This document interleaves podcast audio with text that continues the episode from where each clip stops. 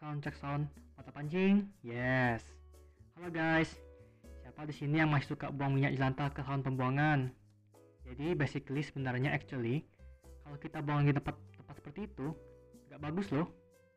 Jadi kita sapain dong minyaknya, kan minyak kita pakai lagi. Tenang.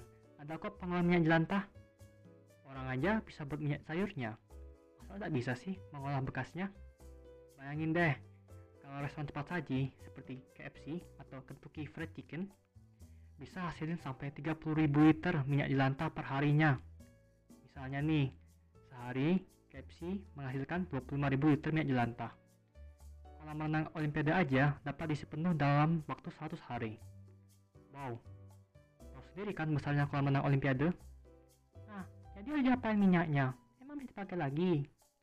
Tentu bisa dong. Kenalin nih yang namanya biodiesel. Kalian tahu kan solar? Sudah tahu sih.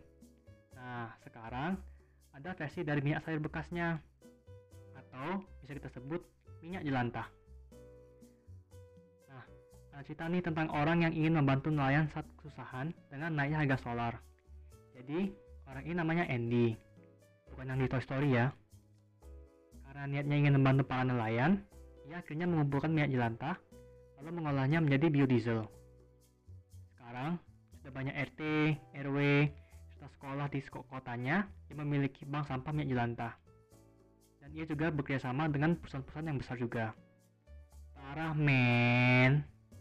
Bagus kan kalau minyak jelantah kita diolah oleh orang bertanggung jawab? Makanya, jangan buang sembarangan. Karena siapa tahu ada tempat yang disediakan oleh para pengolah biodiesel itu. Yuk, come on, kita cek kotak kita masing-masing ya. Terima kasih guys. Ini podcast hari ini. Salam mata pancing, yes.